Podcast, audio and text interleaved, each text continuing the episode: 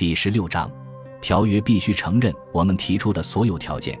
虽然他和斯坦利的计划雄心勃勃，但是利奥波德下定决心，一定不能让人们看出这些计划除了做慈善之外有其他任何目的。斯坦利与欧洲下属签订的协议不许他们泄露有关他们工作真实目的的任何信息。利奥波德向一个记者打包票：“我们的目的就是科学考察。如果有人继续追问，他会只给对方看委员会章程的一个条款。”上面明确禁止委员会从事任何政治活动。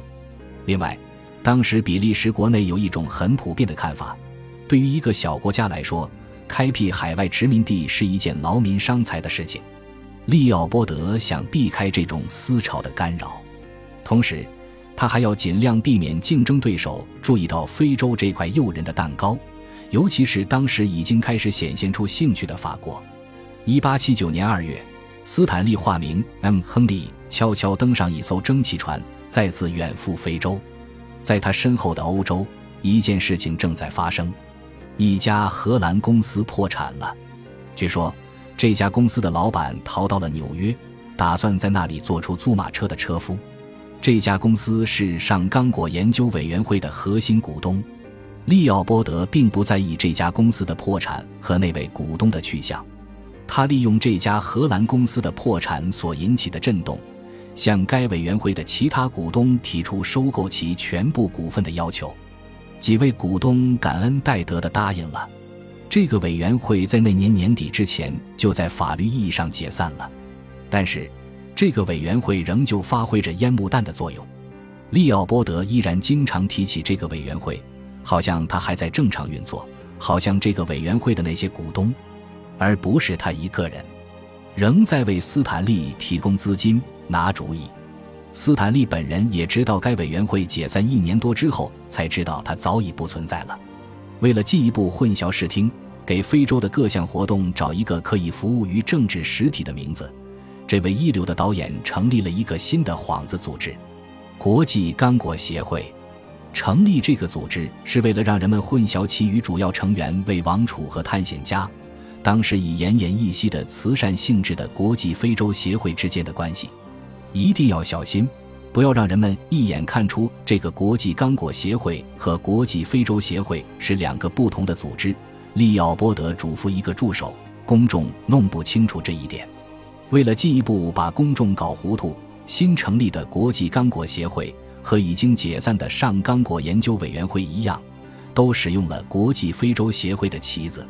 上刚果研究协会曾经在该协会的第一次和最后一次会议上大张旗鼓地使用过国际非洲协会的旗子。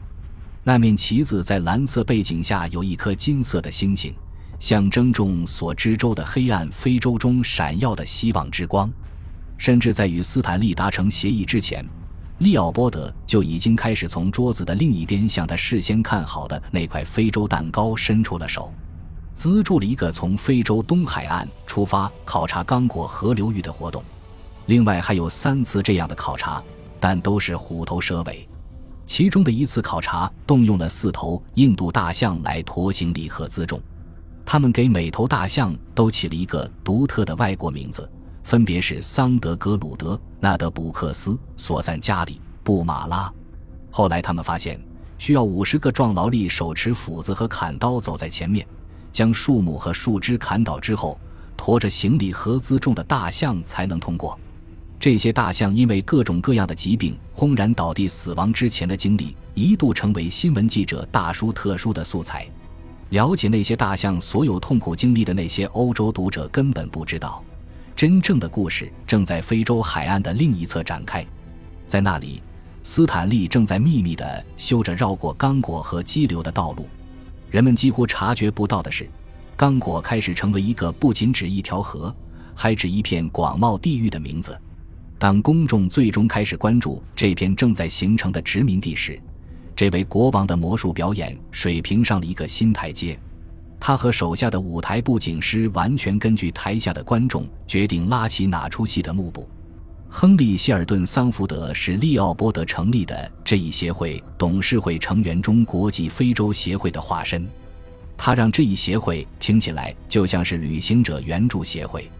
一八七九年，桑福德前往纽约打理亏损的投资时，在纽约发表演讲，说利奥波德的目标是建立一系列贸易站，既可以为游客提供住宿，也可以用于科学考察，既可以用来交流信息，也可以为过路人提供帮助。最终，借助教化作用，切断奴隶买卖通道。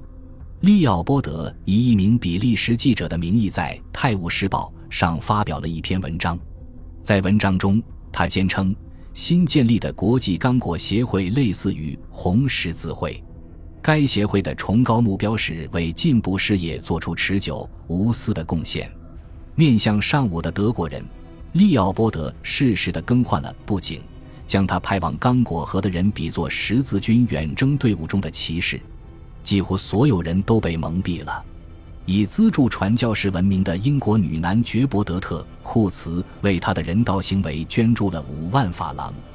一位美国作家说：“利奥波德的出色方案足以让美国人永远相信拥有国王的好处。”同时，利奥波德派人告诉斯坦利。他要求后者为在刚果组建一个自由黑人共和国联邦做一些基础工作。管理黑人部落的总统平时将居住在欧洲，在比利时国王的指导下行使总统权力。这一障眼法类似于联邦制，可能会赢得美国人的好感。另外，对于欧洲人，这位国王大谈城市自治。不莱梅、吕贝克、汉堡很久以来就是自治城市。利奥波德的一个助手写道：“为什么刚果的一些城市不能自治呢？”但是，这些幕后策划者知道，在两种情况下，自治只是一个幕布一合上就会被拆掉的道具。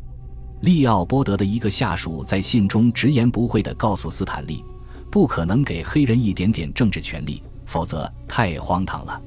白人，也就是基站的负责人，将掌握所有权利。”斯坦利先是不同意，后来还是默许了。斯坦利在刚果为利奥波德效力了五年。这位探险家先前用在打仗上的精力，现在用在了征服刚果禁地上。他手下的工匠凿出了一条绕过激流的崎岖小径，而不是大路。有的地方可以利用现成的小路，有的地方则需要砍掉灌木丛和森林，填平沟壑，在山谷中架木桥。然后将五十多吨的给养和设备沿着小路拉上去。拉车用的马、牛等牲畜无法在刚果的气候和疾病环境中生存，因此给养主要靠脚夫顶在头上进行搬运。经过两年时间的修路和搬运工作，人们在激流上游组装好了两艘小型蒸汽船。两艘蒸汽船在轰鸣声中逆流而上，将人们运往沿岸去建立更多基站。这些基地的命名明确地反映出殖民地的主人是谁。在大激流的上游，在能够听到震耳欲聋的水流声的地方，有一个基地修建了拥有坚固防御工事的堡垒和一个菜园。这个基地的名字叫利奥波德维尔。不远处是高耸的利奥波德山。不久，地图上又标出了利奥波德二世湖、利奥波德河。后来抵达的一条蒸汽船，刚果河上最有名的船长曾经短暂地驾驶过它，被命名为比利时国王号。斯坦利监督人们干活时非常严厉，最好的惩罚是用镣铐。他在寄往布鲁塞尔的一封信中说：“因为如果不让他们受点伤、破点相、受点折磨，他们就会带来耻辱和不舒服。疾病和其他危险比斯坦利的暴怒更加致命。”仅在第一年里，他手下就有六个欧洲人和二十二个非洲人死了，其中一个人被鳄鱼吃掉了。第一次，我们终于能够看到别人眼中在非洲的斯坦利是什么样的。一个名叫保罗内弗的蒸汽船工程师病了，他在寄回国的信中写道：“斯坦利先生在我患病的这些天精心照料了我，就像一位铁匠精心修复一件至关重要的、因为粗暴使用而损坏的工具一样的照料。”他愤怒地咬着牙，在砧板上一次又一次地敲打，盘算着是不得不将它扔掉，还是可以像以前那样继续让它派上用场。几个星期后，内弗死了。斯坦利本人可能并不介意自己被比作铁匠。我遇到的每个表情热忱的原住民，他写道，我都很看重他们，就像农民看重自己身体强健的孩子。将来我可以招募他们当士兵和劳工。就在这段时间里，他对手下人的催逼非常严厉，给他干活的当地人称他为 Bula Matadi 或 Bula Matari，而斯坦利自己更倾向于 Breaker of Rocks 这一更为自负的翻译。他说：“这是那些敬畏他的非洲人对他的尊称，因为他教会他们怎样用大锤，并且他们看到了在修建穿过水晶山的小路时，他怎样将巨大的山石炸碎。”感谢您的收听，喜欢别忘了订阅加关注，主页有更多精彩内容。